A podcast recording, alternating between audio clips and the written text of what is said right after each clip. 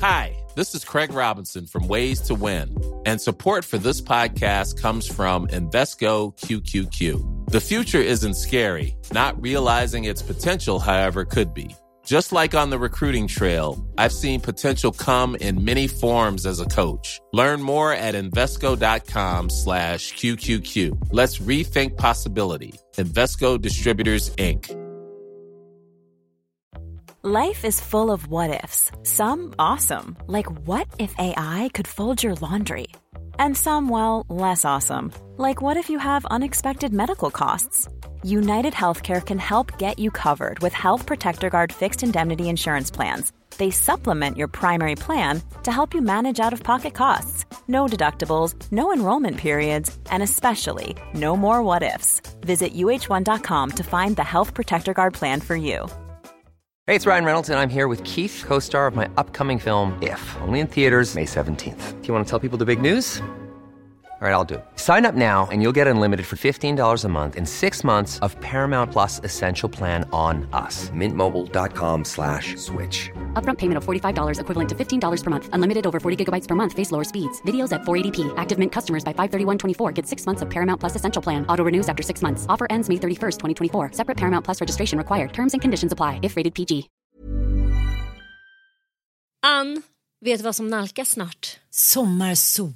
Och min berömda midsommarfest. Det är din älsklingstradition. Och vad passar då inte bättre än att vi denna vecka sponsras av Rusta? Jag drog iväg till Rusta och gjorde, du vet, den här episka inköpskavalkaden.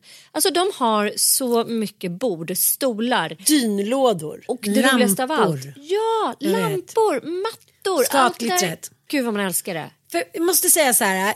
Det spelar ingen roll hur fina möbler du har. Om du inte har lullullet, Mm. de fina ljusslingorna, ljusen, lyktorna, blommorna. Kuddarna, Nej, mattorna. precis. de det måste spegla Ja. livet, det underbara livet. Hörni, gör som vi. Gå in på Rusta och botanisera bland alla deras helt fantastiska utemöbler och allt sortiment av det vi väljer att kalla skatklitter för din sommarfest.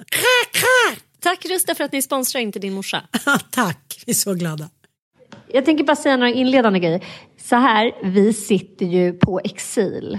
Inte din morsa goes exile på ett kontor här som vi har fått låna av Annika Leon därför att eh, Allermedia där vi brukar spela in, de har något stort event där. Så ni får helt enkelt ha överseende med att det ekar lite grann och att det är lite märkliga ljud från Drottninggatan.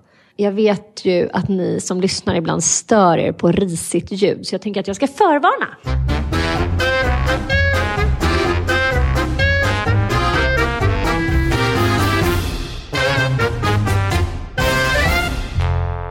Hej och varmt välkomna till podden inte din morsa. Med mig, Ann Södlund. Och mig, Sanna Lundell. Det nya greppet att vi ska så här, på ett väldigt gammeldags sätt. På varandra. Ja, Här sitter vi i Venedig, höll jag på att säga. om det ändå vore så. Jag börjar längta efter att resa igen. Mm. Jag såg att vår kompis Anita var ute och åkte tåg i Europa.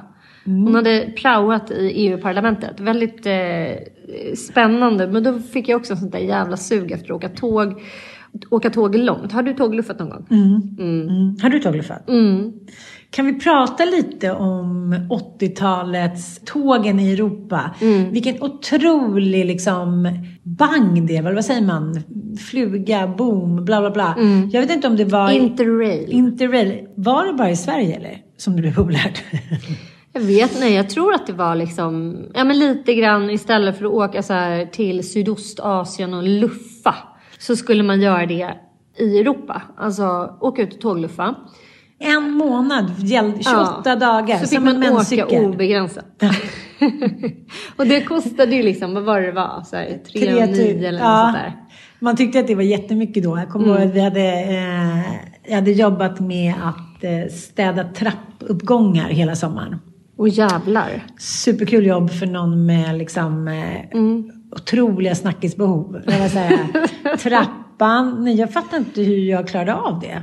Men det var så här, då hade man den där moroten. Liksom, Efter en månad skulle jag och Åsa och Frida tågluffa genom Europa. Det var liksom, när vi hoppade på tåget, jag kan inte förklara liksom, den känslan för er som inte har gjort det. Men att så här, komma med en halvkackig ryggsäck och förmodligen ha packat helt fel kläder, det gör jag fortfarande. Med någon liten baguette och en risig martini för 10 kronor på Amsterdams typ eh, tågstation. Det var en helt otrolig månad och den var både lång och kort samtidigt. Och det hände så mycket grejer så jag tänker så här, det har inte hänt så mycket grejer resten av mitt liv som det gjorde under den månaden. månaden. Jag och Jossan åkte och tågluffade men vi hade liksom en, vi hade en agenda att vi skulle liksom hamna i, för hon hade då ett, eller hennes föräldrar hade ett ställe i eh, södra Frankrike så att vi åkte ju liksom dit. Jag ångrar att jag inte riktigt har gjort någon sån där, du vet, åka till Aten, åka till Rom, åka runt i Östeuropa. För, för det gjorde vi inte, utan det var ju mycket snabbtåg i eh, Frankrike typ bara. Ta sig dit, hänga där i två veckor och sen typ åka hem. Stanna lite i Paris också så här. Men Vad gjorde ni där? Var det några snubbar ni skulle ligga med? såklart. Nej men alltså jo jo. Nej men vi började åka dit. Ja men första gången följde jag ju med henne när jag var liksom 11 kanske. Hennes föräldrar. När, de hade, när vi hade lov så hängde, vi, eh, hängde jag med och så var vi där. Och då var vi ju barn men sen blev vi ju tonåringar. Och i Frankrike och i övriga Europa så hade de ju ingen åldersgräns på alkohol. Nej, jag vet. Så det var ju kanske det som hade stark dragningskraft på mig i alla fall. att så här, okej, the booze is free and uh, billig och kostar ingenting och det var så här strårom Nej, och... det kostade så här, vi kommer ihåg att vi köpte vinflaskor för, Mm. För en, kronor. Ja, för en euro. Ja, eller, ja, den- det var ju frang då, sju frang kostade vinflaskor på de sunkigaste vinflaskorna. Man bara, det här är helt otroligt. Och vi köpte också så här persikolikör. liksom. Tvinga sig att dricka, tvinga sig Mm. att dricka. Nej men alltså, och det är någonting som är lite deppigt. Om man, så jag har ju funderat mycket på liksom min alkoholrelation eftersom jag inte dricker nu. Jag är inte helvit, men jag dricker ju liksom, jag bröt ju mitt nykterhetslöfte efter sex månader. Men, men jag dricker fortfarande inte. Men jag har ju funderat jättemycket. Karin Adelsköld har precis varit med i eh, Nemo Hedéns podd. Och berättat om sin nykterhet efter att hon också liksom landade i att hon inte hade kontroll över alkohol. Fast hon hade trott det hela livet och egentligen aldrig haft några så här extremkonsekvenser av det. Liksom. Men jag Men du hörde, också... ska vi berätta om vad som hände när hon eh, en gång för alla insåg att hon skulle ta tag i det? Mm. Alltså hon hade ju försökt, till och med hennes kompisar hade varit så här, men dricker du inte för mycket? Är det inte därför du mår dåligt? Mm. Hon, så som när man lever i förnekelse, man hittar på massa andra orsaker. Hon började med att dricka väldigt lite då på tillställningar och middagar hemma hos kompisar. Och sen när hon kom hem så satt hon sig och söp själv. Det, liksom, för mig är det så här bottenlöst tragiskt att så här, spela, man- spela en liten roll av att man liksom är med på det sociala och sen bara gå hem och liksom supa skallen i bitar. Och sen så försöker hon ju sluta dricka. Och så mådde hon ju ännu sämre och får ännu mer ångest. Och där vet ju inte folk att det handlar ju om att hjärnan har abstinens under många månader när man slutar med ett missbruk. Folk tror så här, ja men det tar ett par dagar och sen har alkoholen gått i kroppen. Fan vad risig man är, så blir värre med åren. Men det handlar alltså om sju dagar. Om du har druckit en grogg, det är ju som att liksom stoppa i dig giftig jävla bensin. Då tar det sju dagar innan det går ut i kroppen. Det är sju Ja, dagar. ja men alltså, det, det ska gå ut ur kroppen men det, det här har ju vi ganska nyligen pratat om också. Att eh, har du haft ett långvarigt liksom, beroende då har ju din hjärna bytts om så det spelar ingen roll att substansen är ute ur kroppen utan du kommer uppleva abstinens som kallas för postabstinens som, som varar i upp till flera år alltså. Att, att man har en hjärna som helt enkelt skriker efter substansen som man då har börjat missbruka därför att dopaminsystemet inte funkar. Så det var väl liksom det hon erfor på något sätt, att man så här, har den här kemiska obalansen i hjärnan som inte hinner läka och så börjar man dricka igen.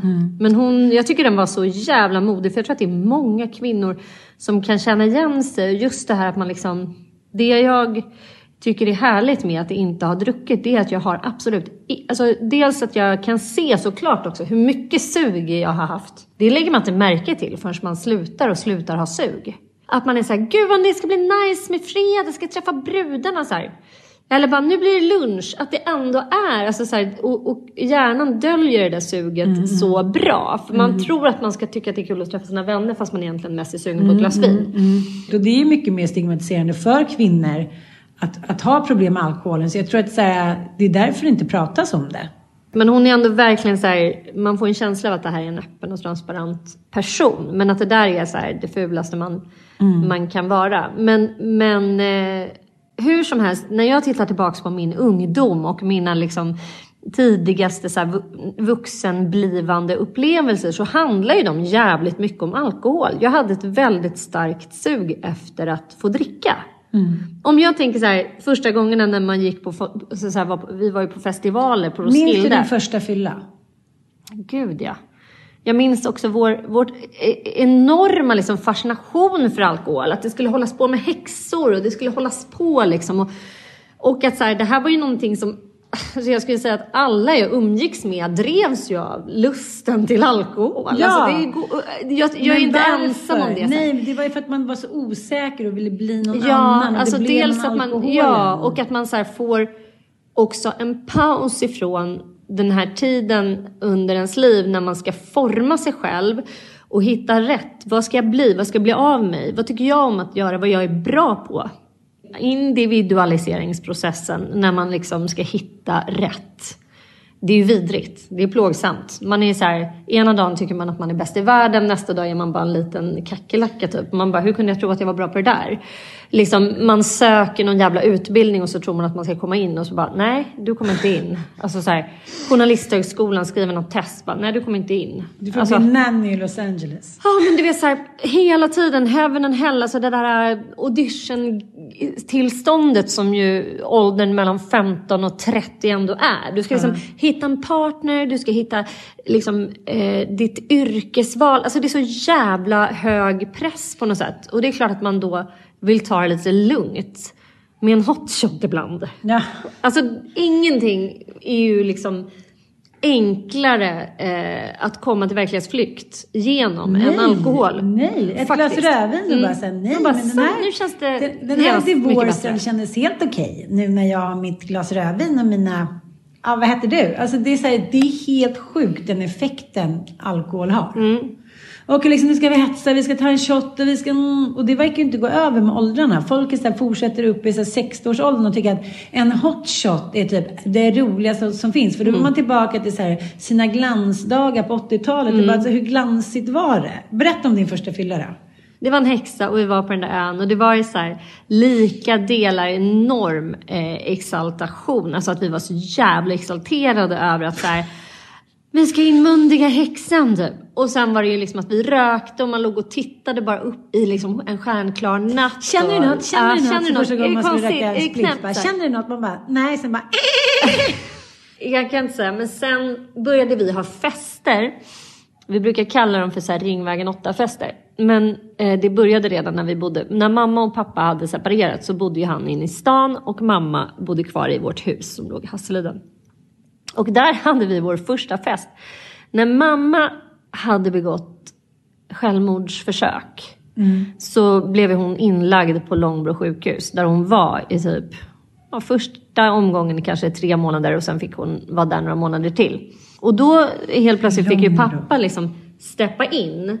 Och jag minns, jag tror att han hade flyttat in till Ringvägen 8 då, en stor femma som låg inne på Söder. Men han valde ändå för vår skull att flytta hem då.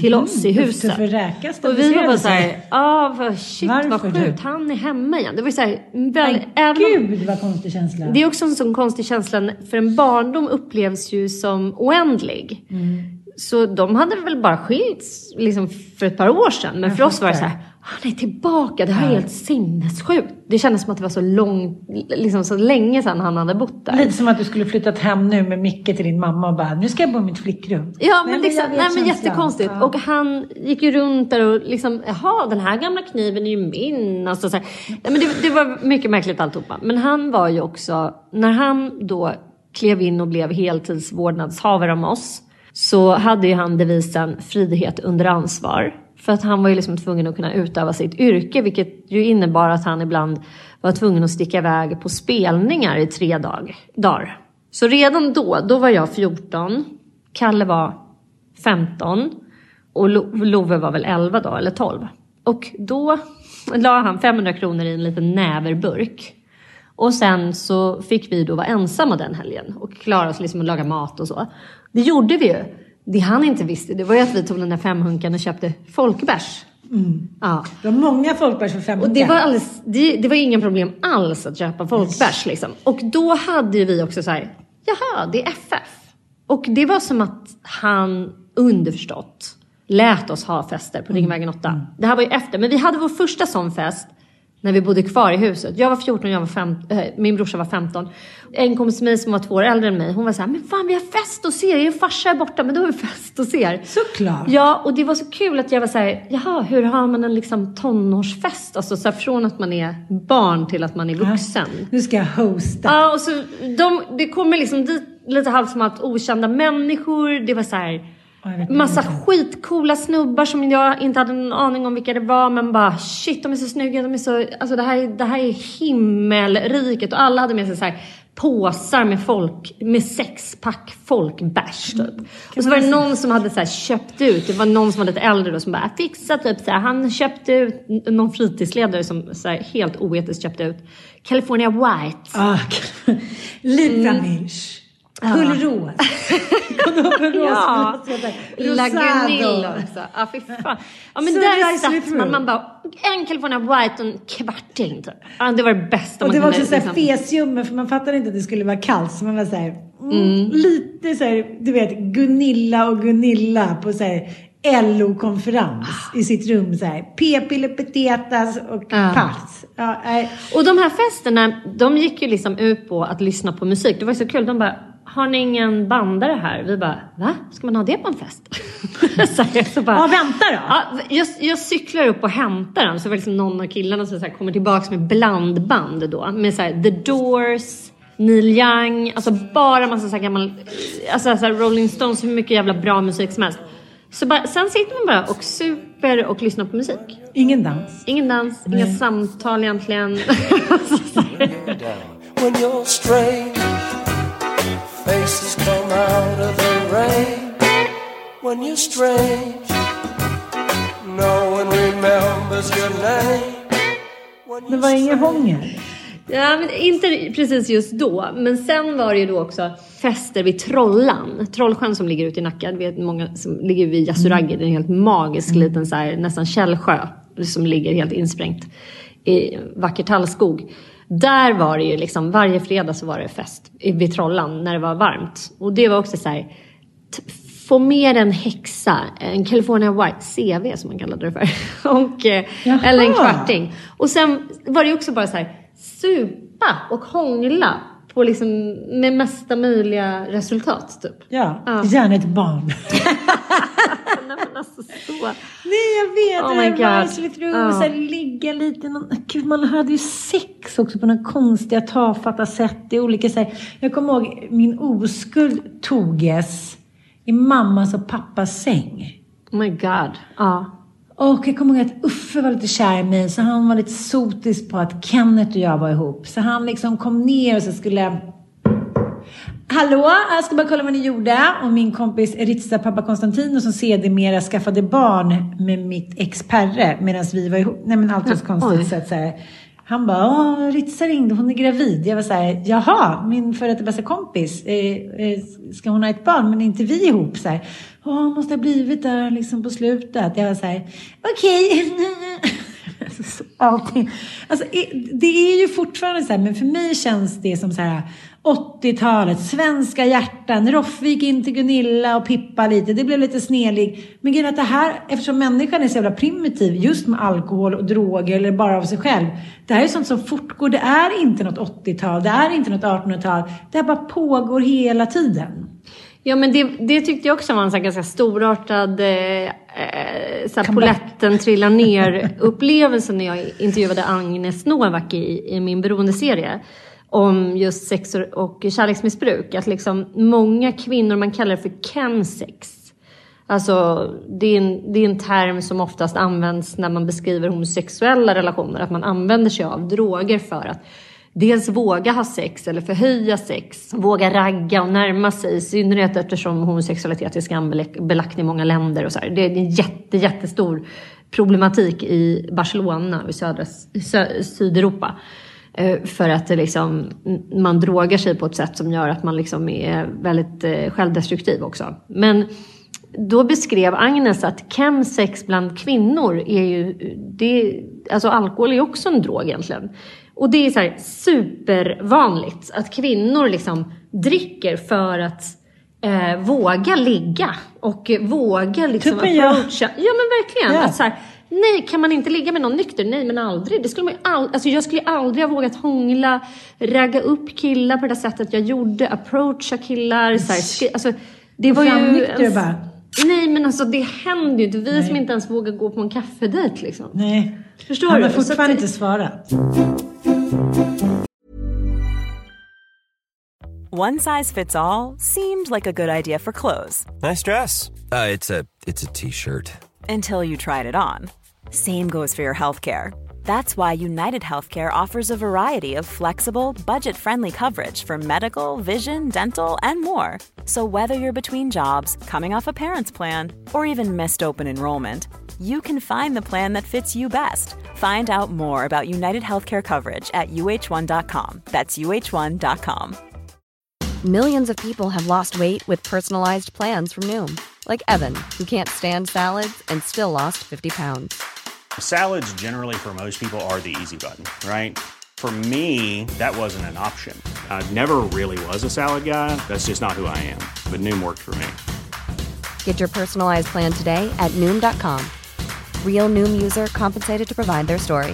In four weeks, the typical Noom user can expect to lose one to two pounds per week. Individual results may vary.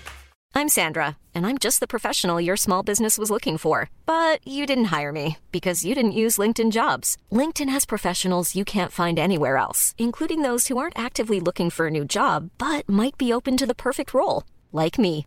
In a given month, over 70% of LinkedIn users don't visit other leading job sites. So if you're not looking on LinkedIn, you'll miss out on great candidates like Sandra. Start hiring professionals like a professional. Post your free job on linkedin.com/people today. Hey, it's Ryan Reynolds, and I'm here with Keith, co star of my upcoming film, If, only in theaters, May 17th. Do you want to tell people the big news?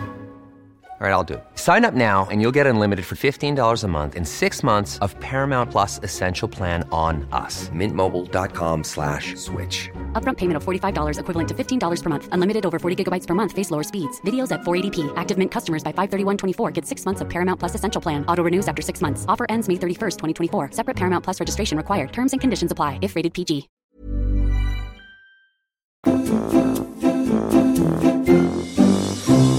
Ja, men det har jag tänkt mycket på i alla fall. Alltså så här, att fundera över sin egen så här, ungdom och eh, alkoholrelation. Jag, jag vill inte lägga några värderingar i det. Utan jag tycker inte så här, gud vad sorgligt att man höll på så. Det är inte det jag menar.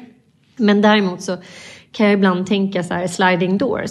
Tänk om jag hade levt ett liv där jag inte hade kommit på när jag var 13 år att alkohol gjorde mig modigare, känslomässigt avstängd. Då hade vi varit på Harvard. Och lindrad. Nej men jag undrar. Nej, jag alltså vad fan, vad hade, det, vad hade det gjort med dig? Och det var ju som Olga sa till mig igår också när vi pratade. Hon bara, vi garvade åt liksom att jag alltid eh, bara är ihop med liksom ganska be- behovsstarka män. Att jag har haft sådana relationer. Och så kan man ju välja att tolka det positivt att säga ja ja men det är väl typ en sån person som jag som kanske klarar det. Det är väl bra annars, alltså så här. Men så sa hon så här, ja men tänk ändå vad du hade kunnat uträtta. Vad du hade kunnat få gjort om du inte hade varit liksom behövt jobba för två ibland eller så här stå upp. Och de- den tanken, så här, ja så kan man ju tänka. Men sen, sen vände jag ändå på det för att jag har ett liksom positivistiskt synsätt på något sätt. Att så här, om jag inte hade haft fyra barn, fem hästar och två hundar. Jag hade inte gjort, fått ett skit gjort. För att jag är också en person, jag vet när jag var i så här 18-19 års ålder, jag fick ingenting gjort. Jag blir liksom helt blockerad om inte jag har saker som jag måste gå upp och ta hand om. Nu börjar dagen, nu ska jag fodra den här hästen, nu ska den här hunden gå ut, nu ska den här ungen till skolan. Och så måste jag jobba de här tre timmarna. Så att alla de här varelserna som befolkar mitt liv, oavsett om de har behov eller inte, eh, ramar in mig. Som sagt, när jag var mellan så här 70, alltså från att jag gick ut gymnasiet fram tills att jag fick Olga. Fy fan vad lost in fucking space jag var. Jag låg och bara prokrastinerade. Jag kunde ligga i min lägenhet. Du var ju så mellan 17 och 21 Nej, men när jag var då. 20, 22 var det när jag fick Olga. Ja, men tycker du att det var gammalt eller tycker du att du borde varit klar som människa? Nej, men jag menar bara att så här, jag inte fick särskilt mycket gjort. När jag var som mest ledig. Men det här har ju du, jag, fattar, men det här har du och jag pratat om. Jag tror att dels så är det sant att vi säger okej, vi kanske bara ska acceptera att vi skriver böcker lite snabbare än alla andra när vi väl sätter igång. Eller att vi gör Ja. saker snabbare för att vi Måste. ja, men också för att vi har så här morotslivet. Bara. Det går ju bra ändå att pitcha en grej. Det går ju, alltså Mm. Allting kanske inte behöver göras enligt så här Formel 1A. Mm. Men samtidigt så jag pratat med en annan kompis idag efter min nya yogakarriär. Jag har ju börjat gå på yoga. Mm. Otroligt ändå. Och det har ju mycket med naglarna att göra också. Vad fan om naglar och yoga med varandra? Nej, men self-care. Hur som helst så pratade vi om det där att, att hon eh, sa, men om jag hade fått göra om liksom, mitt liv så hade jag nog ungefär gjort på samma sätt. Och då försökte jag ändå vara lite djävulens advokat. Vem sa det? En gemensam kompis till Ja, oss, kan inte mm. nämna namn. Och då sa jag så här, nu måste jag vara djävulens advokat. Jag fattar vad du menar, att du kanske inte hade gjort några andra val. Men det kanske inte alltid har varit de bästa valen va- liksom, som du och jag gjort, vare sig för liksom oss eller våra barn eller liknande. Mm. Det hade varit mycket bra om vi tidigare i alla fall hade kunnat sätta en gräns. Och så här, det här och ta reda på vad det var som var dyssen. Ja. Istället för att jag har ingen aning, jag vet, jag har ingen koll, bla bla bla. Och det kan jag, det är väl det jag ångrar. Jag ångrar inte mina fem barn, jag ångrar, jag ångrar bara att jag liksom inte har kunnat sätta mig ner och tänka så här, okej, vad har jag för förutsättningar? Eh, hur ska jag klara det? Kan jag ha det här huset själv? Ska jag bo kvar här? Utan jag har bara så här, okej, du gillade inte att bo i Enskede.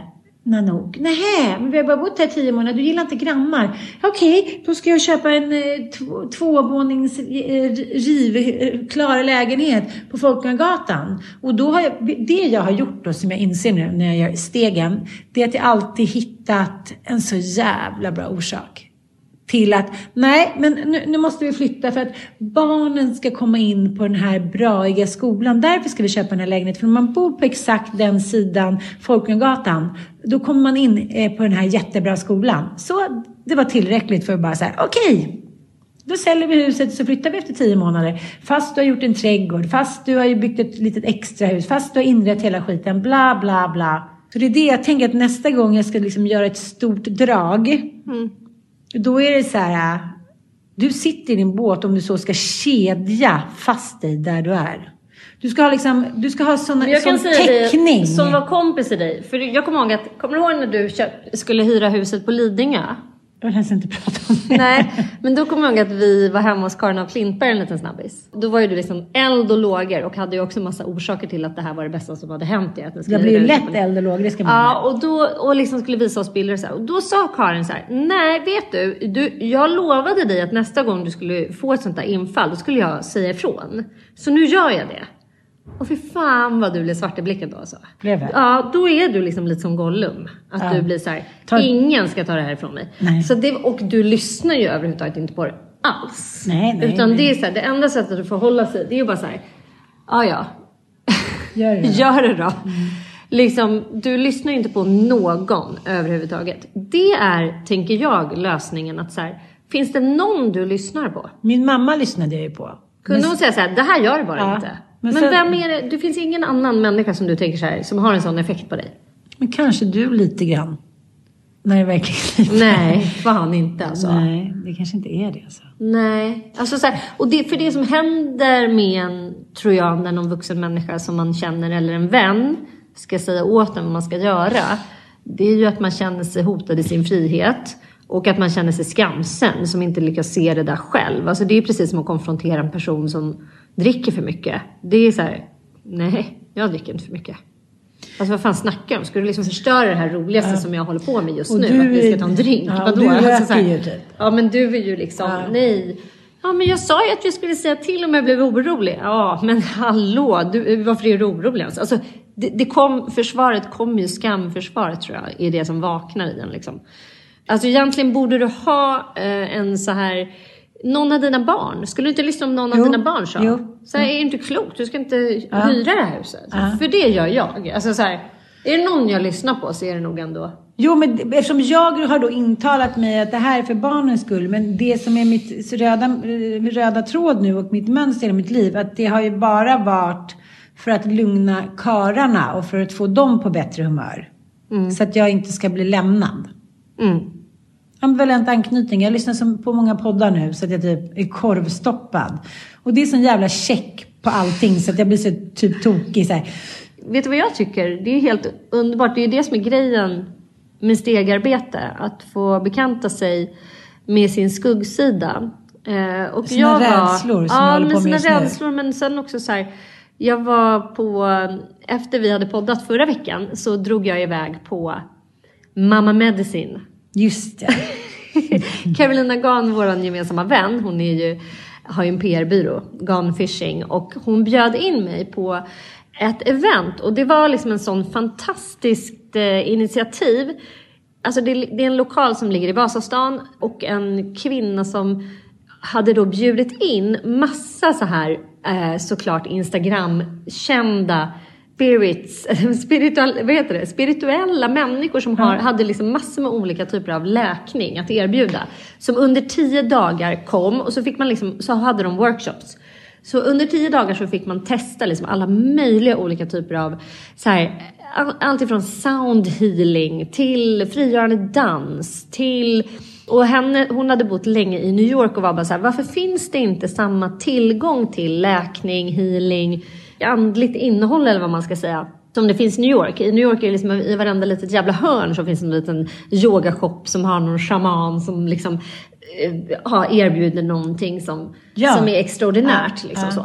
Och då hade hon bjudit in Mamma Medicine och hon är ju då en så här råsnygg, också så här, jag hade väldigt mycket fördomar. Jag bara, den här unga råsnygga Instagram-tjejen, ska hon kunna liksom heala oss här? Ska hon I någon ritual? spotta och Nej, men fräsa? Och så här, äh, säga något klokt. Alltså jag, hade, jag, jag, jag var liksom direkt färgad av fördomar för att hon var ung och vacker. Liksom. Och hennes då grej som hon gör, Mamma Medicine, man kan följa henne på Instagram, det är att eh, erbjuda ritualer. Och hon hade då, när hon kom, vi hade, jag bara, vad, vad är det för jävla ritual? Du vet man har lite kontrollbehov också. Vad är det vi ska göra? Ska vi liksom, eh, kommer vi vara med om så här? Ja, men då, jag bara så här, släpp taget, åk med, det här blir kul. Men då pratade hon faktiskt eh, dels om, men grovt förenklat och det, det pratar ju alla hela tiden om att eh, släppa taget. Släpp kontrollen. Eh, åk med. Liksom.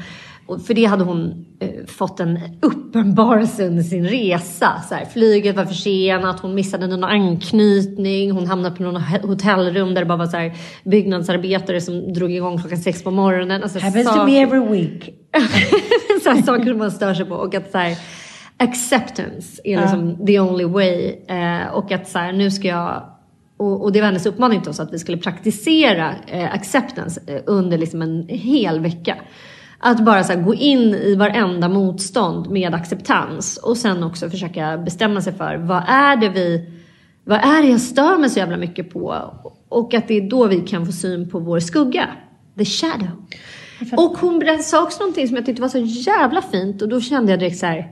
Fan den här kvinnan är inte bara ung och vacker, hon är på riktigt väldigt klok. För det hon sa, Mamma Medicine, det var att så här, embrace your shadow.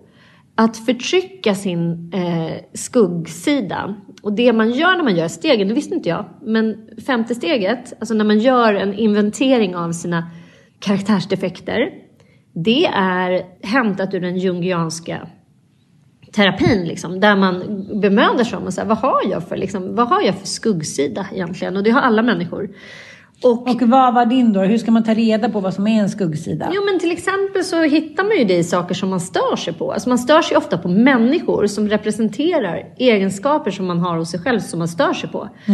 Ja men låt säga att man träffar en människa som man upplever som säga, gud, alltså det kan vara vad fan som helst. Oftast är det någonting så här, gud hon kommer för sent. Ja men det är oftast någonting i en själv då så här, varför går jag så jävla hårt igång på det? Varför blir jag så fördömande? Varför blir jag så där, det, det är ofta i de här brytningspunkterna när man går upp i irritation som man kan hitta sina egna karaktärsdefekter. Men då sa hon också fint att så här, embrace your shadow. Om man och förtrycker sin skugga så kommer det liksom bara poppa upp. Alltså då kommer man bli en ofullständig person.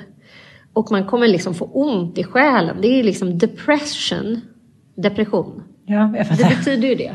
Alltså att undertrycka, att trycka undan saker. Men hela, liksom, hela välfärdsvärlden är ju själsligt sjuka för tillfället. Det är inte Mm. så här, åh, då kommer det tryckas upp. Så här, alla mår så jävla mycket sämre för att alla tror att vi lever i en normal värld. Och det är ju det Gabor Maté hela tiden säger här, i sin bok Next to Normal. Nej, vi lever inte ett normalt liv. Vi lever liksom- inte i ett normalt samhälle. Nej, och Nej. vi kan inte liksom inbilla oss och tro att vi ska vara friska i det eller må bra i det. Nej. Men framförallt så har vi också, vi är så laddade med krav på oss att vi ska vara perfekta och vi ska inte ha någon ondska i oss, vi ska inte ha något mörker i oss och, och har vi det så ska vi bara, ja ja, kavla upp ärmarna och gå ut och vara glad istället typ. Men att det är så jävla viktigt att låta sin skugga finnas. Men det viktiga är ju precis som du gör, att man faktiskt tar reda på det och försöker förstå sig själv och inte låta det mörka ta över. Ja men så det var, det var faktiskt, eh, trots mina fördomar om henne så var fan hon är klok. Och sen gjorde vi en ritual när medicin. hon sjöng. Det var lite lökigt. Men hon sjöng och så gjorde vi så här. Ask to the north, to the south. Och så skulle man gå liksom, de olika väderstrecken.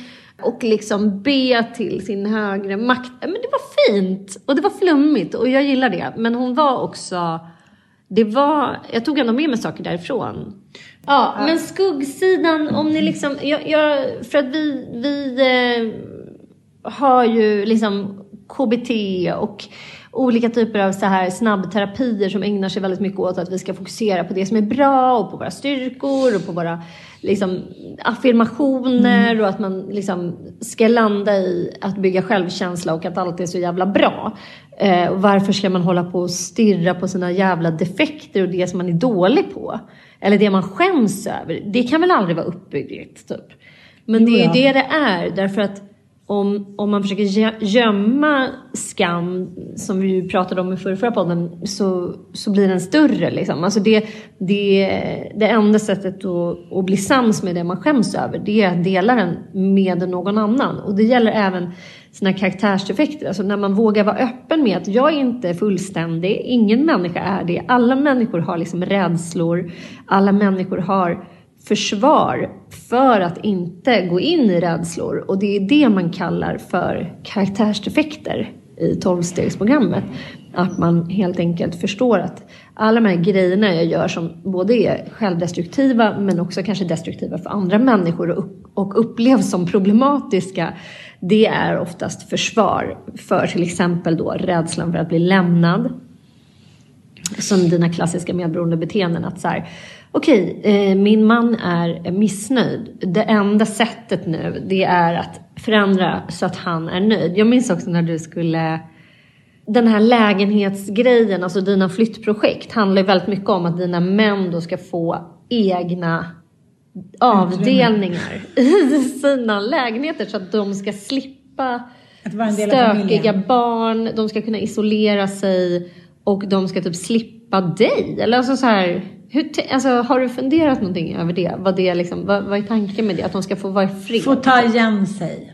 Ha det, kan de inte, tid. det kan de inte åka iväg någonstans och göra. Det måste de göra i hemmet. Och det måste du se till då. Jo, men alltså, det, det är det som jag tänker nu att jag, ma- man ska sitta då. Jag är väldigt sugen på att göra, jag har inte kommit dit än, men att man ska affirmera då eh, sin soulmate. Så här, vilka egenskaper, vad vill man att hen ska ha, bla bla. Det har jag ju aldrig gjort. Jag har aldrig gjort en sån här Martina Haag som är så här, okej, jag vill ha Erik Haag. Nu måste jag så här, jag måste skapa en version av mig själv som han blir kär i. Så har jag aldrig gjort, utan det har varit mycket hormonellt.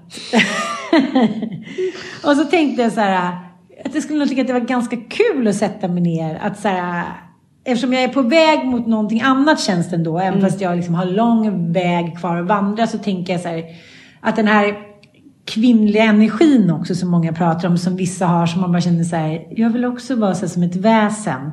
Jag har ju haft väldigt mycket, eh, jag har inte haft så mycket feminin energi för det har liksom inte funnits tid till det. Det har varit så okej, okej, jag springer Vasaloppet eller okej, jag tar hand om 14 barn, okej. Jag kommer ihåg, jag lyssnade på en gammal podd med Anita en gång där jag beskrev mig själv som en kentaur. Att jag så här, nedanför liksom brösten, där visste jag inte vad som hände. Utan jag bara var här uppe hela tiden. Liksom jag, min, min, min kropp var inte min borg. Och då satt jag och tänkte på så här, vad jag ville att den här personen skulle ha för egenskaper. Och då är det mycket att jag vill gärna att den ska kunna snickra. Snickra? Nej, men kunna göra någonting med händerna. Jag har liksom aldrig varit tillsammans med en man som har tyckt om att använda händerna. På varken det eller andra sättet. Jag fattar vad du menar. Nej men någon som är så här, fan vad härligt. Jag vill skapa någonting. Det, det handlar inte om någon fåfänga eller narcissist. Det handlar om så här, det behöver inte heller handla om så här, trygghet. Det handlar om så här, jag tycker om att se saker och ting utvecklas. Och det kan vara må, må än så litet. Och just det att man tycker att vägen till målet är lika upphetsande. För det har jag också insett jag är en vägen till målet människa. Så ska jag åka dit och så, för så länge jag hade Gotlandshuset, då visste jag hela tiden var jag var på väg. Jag tror det är därför jag tycker det är så viktigt att ha ett härligt hem. För att då vet jag, då, ska, då öppnar vi till påska och sen så, mm, mm, då kan jag, min ADHD-hjärna, gå omkring i liksom, det mest depraverade livet eller utsättas för utmaningar och liksom problem. Men jag vet att om två veckor, då är det öppning i Valleviken. Ska vi dit allihopa och sen blir det sommar. Jag, menar inte, jag vet inte om det har varit bra, men det i alla fall varit ett sätt att förhålla sig på. Mm. Och i morse då när jag inte Eh, så jag skulle till eh, Sandra då, klockan 11. Och då tänkte jag så här. Då går jag upp och så fixar med kläderna och siten och dit. Och det brukar jag göra. 99 gånger av 100. Men så i morse så bara. När klockan ringde. 7.05. Då kände jag så här. Nej. Varför? Så jävla skönt den här sängen. Det regnar utanför. Somna om bara. Och så gjorde jag det. Och så vaknade jag vid fem, eh, vid fem i åtta och så snosade jag lite. Så ser jag plötsligt så ser jag bara ett sms från Sandra. Hon bara, jag är sjuk. Kan vi ta det imorgon eller någonting? Och samtidigt får jag ett sms av Ninni där det står så här. Eh, yoga med Sandra 09.30. Hinner du? Och då är det så att du måste fixa massa grejer. Så jag springer ut ifrån min lägenhet eh, tio över nio. Då har jag ett mål. Nu är det klart. Nu har, liksom, nu har jag fått en second chance. Jag ska inte gå till terapeuten. Så jag behöver inte lägga mig och göra liksom, mina rädslor. Jag behöver inte göra liksom, det sista i fjärde steget. Utan jag kan yoga. Vilket är nu min nya besatthet. Och då är det som att då är livet ånyo underbart och har påbörjats. Från så här vakna med ångest, hur ska det bli med allt, barnen. Det är som bortsprunget. Nu är ett liv nytt av nya möjligheter. Vad ska jag skriva på för sommarhuset? och det är verkligen både en blessing and a curse. För jag tänker så här, är jag superdeprimerad? Ska jag ta antidepp? Nej, jag är jätteglad. Nej, och, nej, jag orkar ingenting. Jo, jag orkar allt. Det är liksom... eh, Och jag tror att det har varit så hela mitt liv att man har, jag har hittat vägar för att orka lite till. För när man tänker på både dig och mig, när man tittar på vår så här livspapper. Man bara, men varför ligger vi inte bara chippar efter andan på liksom ett litet havsbotten? Det är för att däremellan så är vi liksom uppe i himlen. Ja, men det tänker jag så här, apropå att försöka affirmera en drömpartner. Alltså så här, är det någonting som jag har liksom tänkt att så här, eh, det behövs väl inte, men någonting som jag kan känna så här, som jag uppskattar så mycket hos vänner också, det är att det finns en grundlust och glädje. Det har ju du. Alltså du är en grundglad person. Jag är också en grund... Alltså när jag vaknar de flesta, nio av tio månader så, så, så vaknar jag och tänker så här. Shit vad härligt, nu ska jag göra det här. Att man liksom vaknar och känner någon typ av lust inför att gå upp. Och sen är det klart att det inte känns så i perioder. Men liksom, som sagt 80% av ens liv har ändå känts så. Och det, så har det ju inte varit kan man säga med karaslokarna i ens liv. Nej, det verkar inte som Det är mycket så här. Eh, kom ihåg Ville, han, han var ju uppe klockan fem på morgonen och så här ångestbakade bröd. så, så här. Eh, alltså att det finns en så här, att man istället har liksom en grund eh, ängslighet nästan liksom, eller en känsla av att, så här, att man verkligen måste bemästra dagen. Man måste liksom tvinga fram någon jävla lust eller så. Alltså, Och så kan jag känna med min pappa också, att det var liksom inte en så här gr- grundglädje, alltså så här, förstår du vad jag menar? Ja, alltså, jag fattar det. Så här, att så man här- fick jobba sig igenom som, Ja, liksom en man träd. måste jobba fram det. Och det, jag, eh, det, det, det är väl klart att Kaka söker maka eller liksom att man hittar någon som försöker komplettera en och så här. Men ibland kan jag känna så här, för fan undrar hur det hade varit att vakna med någon som så står och puttrar med lite te och är så här glad. Tja! Ja, tja! Ja, det har varit och köpt lite här Idag tänkte... morgon. morgon. Alltså, någon som har liksom Fast så har, väl alla, så har väl alla mina män varit, förutom kanske Johan Reuterlingen. Han var väl Perre också i och för sig. De, det var ju så ADHD-killar.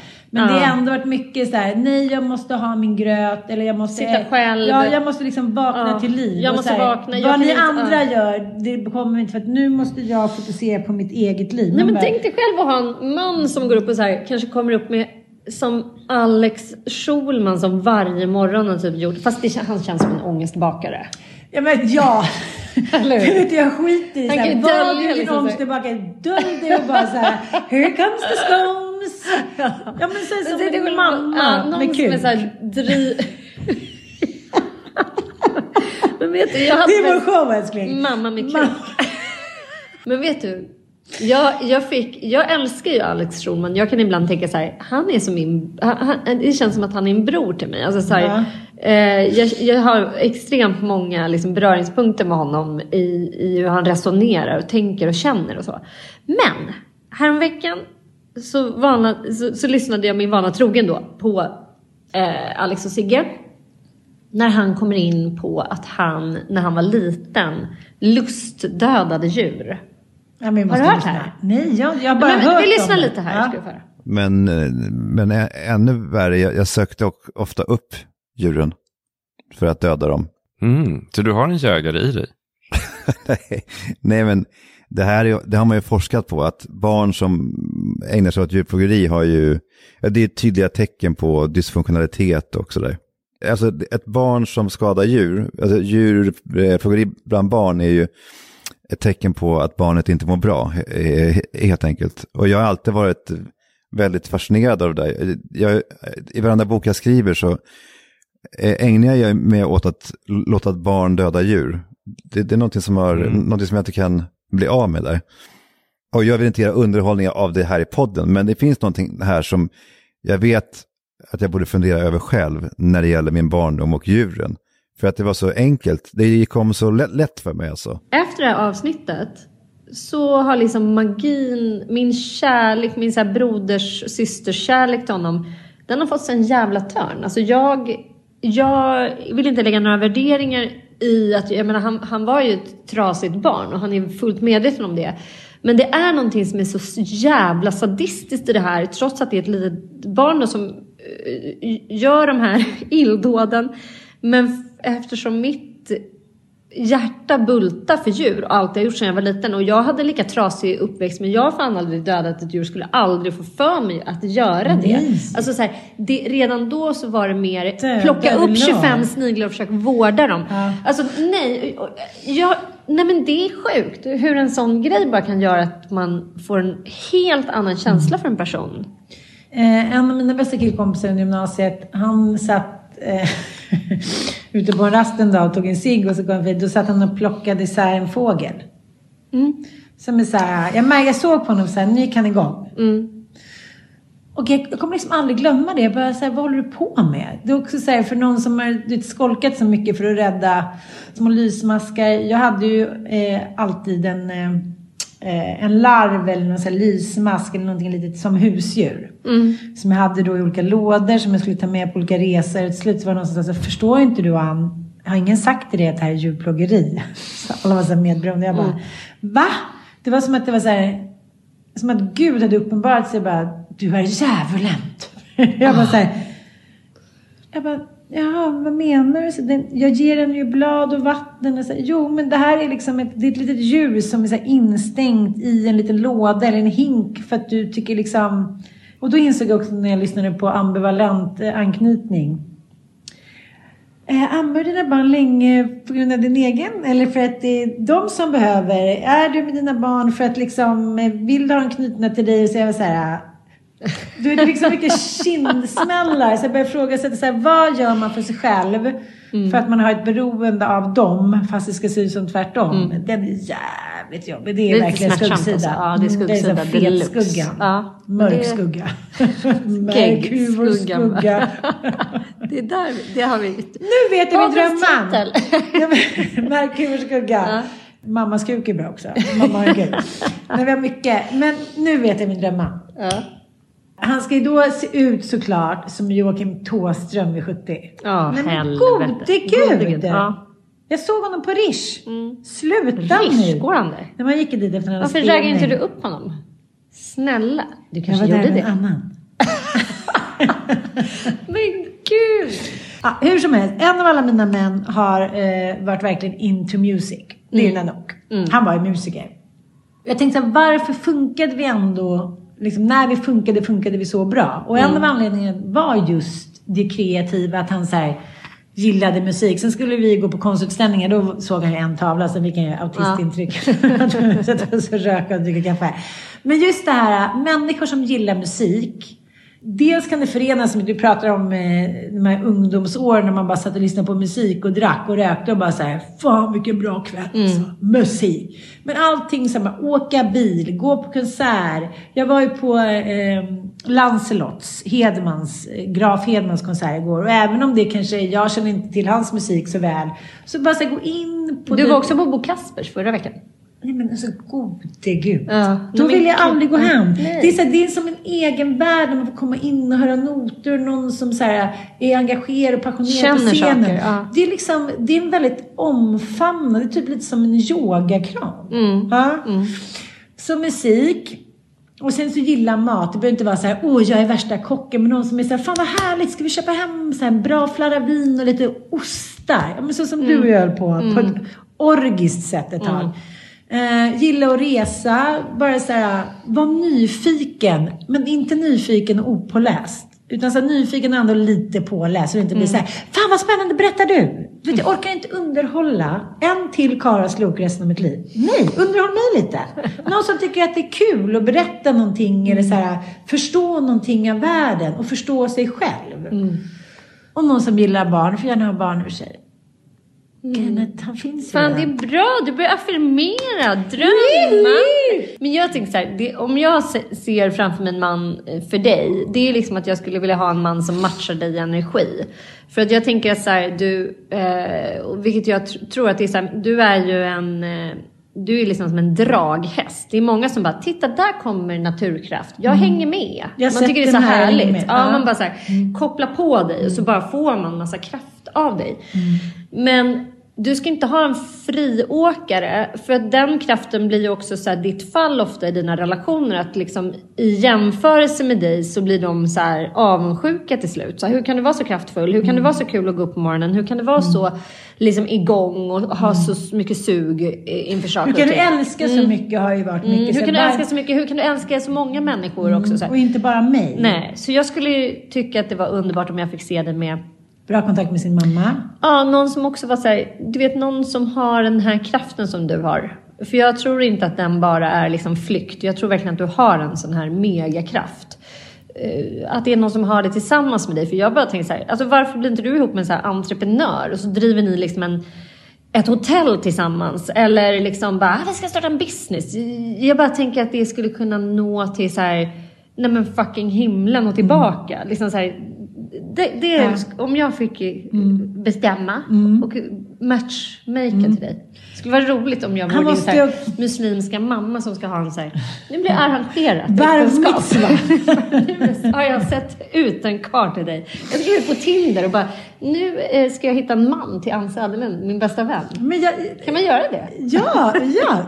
Jag Ni som nej. har exempel på den typen av kar som vill dejta, obs, snygg och snygg klädstil, hör av er till inte din morsa. Alltså på riktigt, Lite nördig också tycker jag. Ja, gärna nördig, superintelligent, väldigt viktigt. Ja, det är väldigt Måste viktigt. matcha. Och mörk.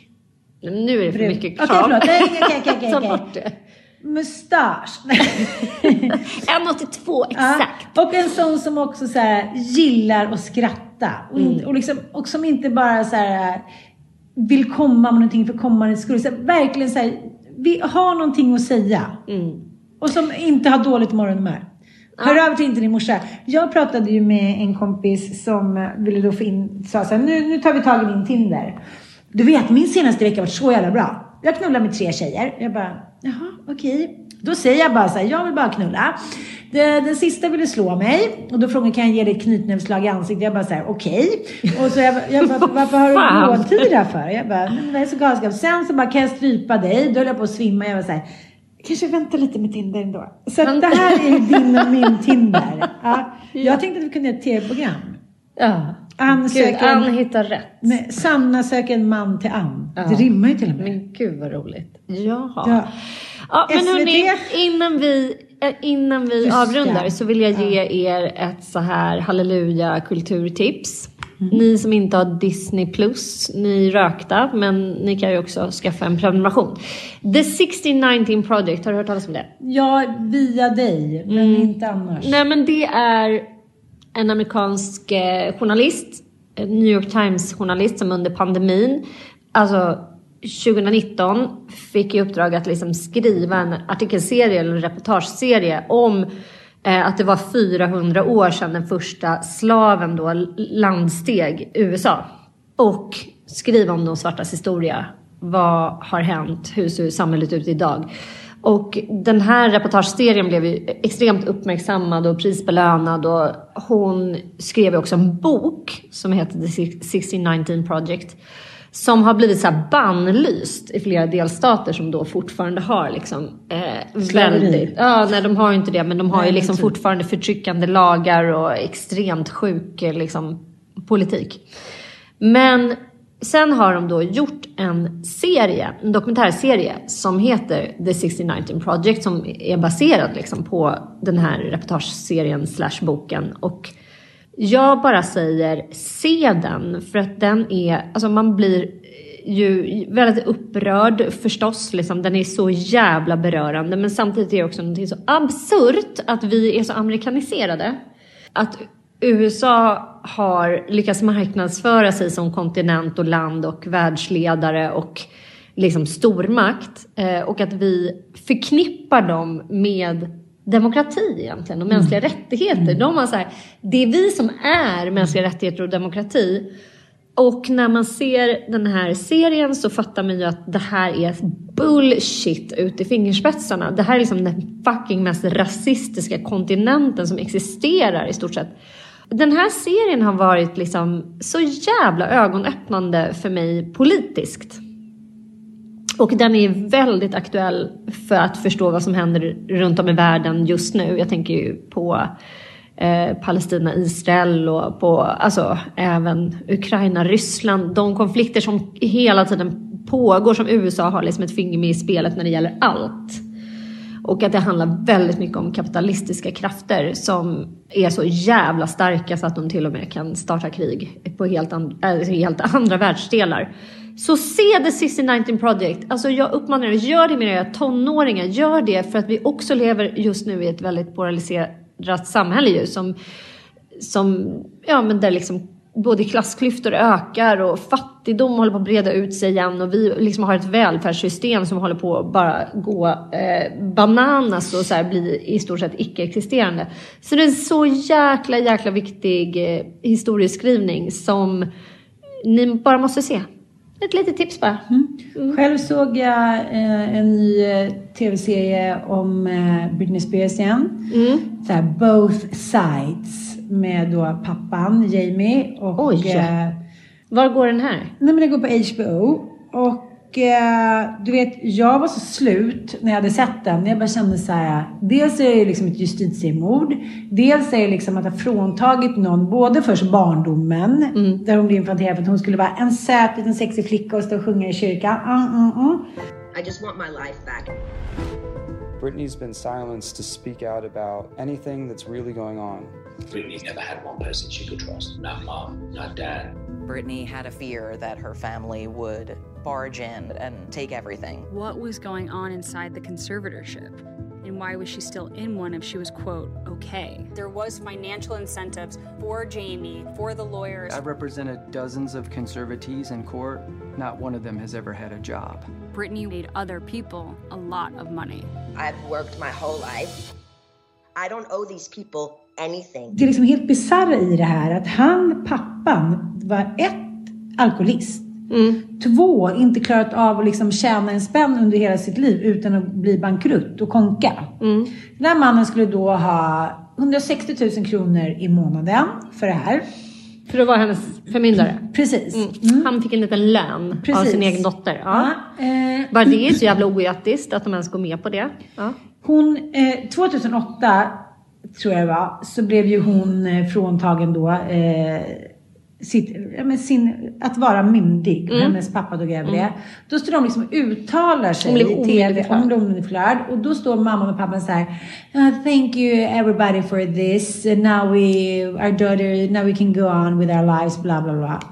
Sen använder de henne direkt efter det, någon som de har omyndigförklarat. Mm. Några månader senare åker de ut på den största turnén i liksom historien, typ Mm. Circus.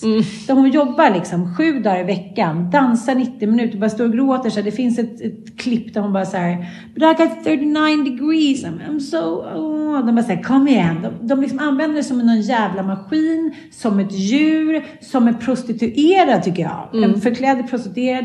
Hon får inte ta p-piller, hon, liksom, hon får inte eh, vara med snubbar, hon får inte röka. Hon, liksom, hon är helt fråntagen sitt vuxna jag, samtidigt som de använder henne som en jävla pengamaskin. Eh, Det här mår hon bra av. Mm, det är bra för henne. Hon har alltid gillat att dansa och sjunga. Ja, men hon säger, det här mår hon bra av, rutiner. Och hon försöker redan 2008. Hon liksom anlitar en duktig advokat. Hon går till eh, Eh, någon form av liksom myndighet som säger så här. Nej, den här advokaten kan du inte anlita. Utan den här advokaten får du. Under 13 år försöker han inte ens få det här. Liksom, du vet, det är så sinnessjukt hur det här har gått till. Och en gång så liksom får de in henne då, när, när hon börjar så här tjafsa om det här då, att hon liksom vill ha sitt eget liv och försöker anlita en advokat och skriver om det lite på Instagram så här. Då får de en inspärrad. Det finns liksom ingen orsak, det finns ingen anledning. nej, då får hon ju vara liksom på hispan. Nej, du vet, det här är så här, det är liksom tidigt 1900-tal, det är så här Rose Kennedy, det det, det, liksom, det är att lobba någon. Det Hade, exakt hade det gått att lobotomera någon, liksom, då hade Ja. de säkert gjort det. Ja. Mm. Och sen här farsan då som liksom, ah, jag älskade henne uppe i det här Louisiana de kommer ifrån och så här, du vet, sådana, ursäkta uttrycket, men de som de har intervjuat är så här, the whitest trash of all trash time. Och det säger jag med kärlek, jag menar inte så, men det är verkligen någon med typ skägg och bröst som är så här, Well, he was a good father. He was a real good, he really loves them. Ja, men han var ju alkoholist liksom under hela deras uppväxt. Han var våldsam, hon var svinrädd för honom. Nej, det, jag tyckte att det här var så jävla jobbigt. Hur de ska framställa det som en dålig mamma när det alltså på bokstaven är 300 paparazzi-fotografer. När hon kommer ut i sitt hus med sina två små barn. Så det, hon, liksom, hon halkar till och bara “She's a bad mom”. Hon försöker bara komma därifrån. Hon bara sätter dem i knät och försöker fly. Liksom. Allt det hon har gjort skulle alla mammor i hela världshistorien ha gjort. Och sen när de tar ifrån henne hennes barn och säger så här, eh, ja men du tillfället då är out of custody. Och så den där jävla kuken Featherline som har dansat ett steg i sitt liv som sitter och röker jopp i varenda video. Bara så här, I'm the greatest father, they should not be with her. Det, allting är liksom bara en sån här gaslightning, shaming, historisk horeri, bad mom. Som bara pågår inför öppen ridå. Under 13 år. Och ingen sätter ner foten. Så jäk... Alltså det är så mörkt. Det är Britneys öde, hon har ju också kommit med sin nya bok. Den är jag sugen på att läsa förstås. Och även om hon verkar ha väldigt så här, dubbla känslor inför den där boken. Att hon är så här, och hon ångrar, och så verkar det vara med typ allt hon gör. Och det fattar mig att så här, okej, eh, alla vill ju att hon ska göra grejer för att det finns ex- extremt stora vinster i det. Extremt. Och de vill att hon ska avslöja det mas- smaskiga och privata och liksom intrikata. Ju mer sånt desto bättre. Utan en tanke på hur det får henne att må. Så jag tror att hon har liksom en så enormt eh, jobbig känsla inför allt som handlar om det offentliga tror jag. Där hon ska på något sätt så här bjuda återigen på sin story. Och hon verkar ju också vara en så, här, så otroligt känslig människa. Som är så djupt skamdriven. Som har fått liksom växa upp med att hålla fasad och hålla hemligheter och så här. Och sen plötsligt ska du bara liksom ut där och först så vill alla ha den här jätteglättiga ytan, det sexiga tonåringen och sen liksom får de barn, då får de vara med om att bli helt nedmonterad från den Mm. tronen. Alltså då, då blir hon liksom bara så här en trashig morsa typ och sen blir hon Ja, men alltså hon, hon eh, symboliserar väldigt mycket av det som, som uppmärksammas i The 1619 Project tycker jag. Alltså så här, vad kapitalismen gör med människor. Alltså, ja, nej, men det var lite, lite Ja. kulturtips från oss. Mm, och med då. de orden Så, ska säger vi namaste.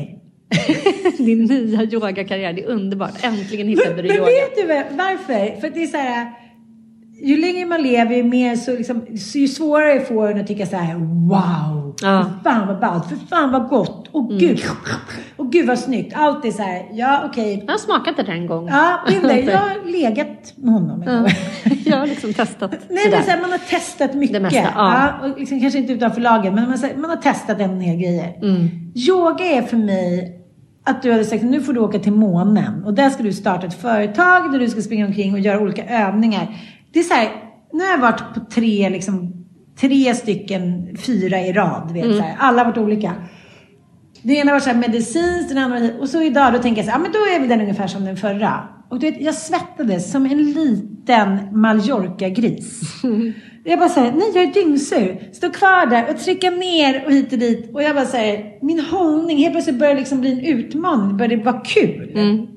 Så efteråt, jag var så här, nej men gud, vad har jag varit med om? Det är varje gång som att så här, Gud har tagit mig till himmelriket. Han vill att jag ska jobba när jag är där. Men, och sen så bara skiter han ut mig, så sitter jag i paradiset i några minuter och bara, du vet, jag bara skratta till flera gånger. Men det, var, det är en rolig serie i DN nu eh, om så här, träning och liksom mycket fokus på yoga och eh, kognition. Eh, och det är ett gammalt nyhetsankare på SVT, det hade jag inte en aning om, som brände ut sig. Jag minns inte hans namn nu, men han har då skolat om sig själv till yogalärare. Och då hade man gjort en studie bland eh, så här 60-plussare att motion då skulle vara bra för hjärnan. Det har man vetat. Men vilken motion är bäst liksom? Då hade de testat tre olika grupper. Jogging, typ så här, gy, någon gymgrej liksom. Och yoga. Och de två första då, jogging och gym, gav inga effekter på kognition. Men yoga gjorde det. Måttlig effekt. Men att liksom, han sa det, man märker verkligen när man har börjat yoga att man blir, alltså så, får mycket bättre hjärna liksom. Och Jag fattar det, bara det kan jag känna också, ja, att det har någonting med dels koordinationen, att Ja. öppna upp och sen att det är ett Alltså det är djupandning, det är, alltså det är ju ett holistiskt program. Olika former av yoga liksom fokuserar på olika delar av, alltså yoga är så himla brett. Men det är liksom ändå så att all typ av yoga följer ju någon typ av serie, en prog- ett program. Och asanas som har massor med olika effekter på oss. Och lite grann också att så här, rörelsen kommer före känslan. Alltså du kan verkligen så här, befinna dig i en rörelse och så ger den en känslomässig effekt. Det är därför många gråter på yoga och man bara ställer sig i hunden och så öppnar det liksom höftböjare till exempel där det sitter mycket stress och mycket känslor och ackumulerat liksom. Så kan man ju verkligen bli så här. Eller när du jobbar väldigt mycket med shoulders, alltså eh, skulderstående och så här. Att det kan, man kan liksom, det sitter mycket ilska och kamp i våra skuldror. Så jag tror det är svinbra för dig. Jag med. Och jag märkte det med disciplinen, för jag gick och köpte en bulle efteråt.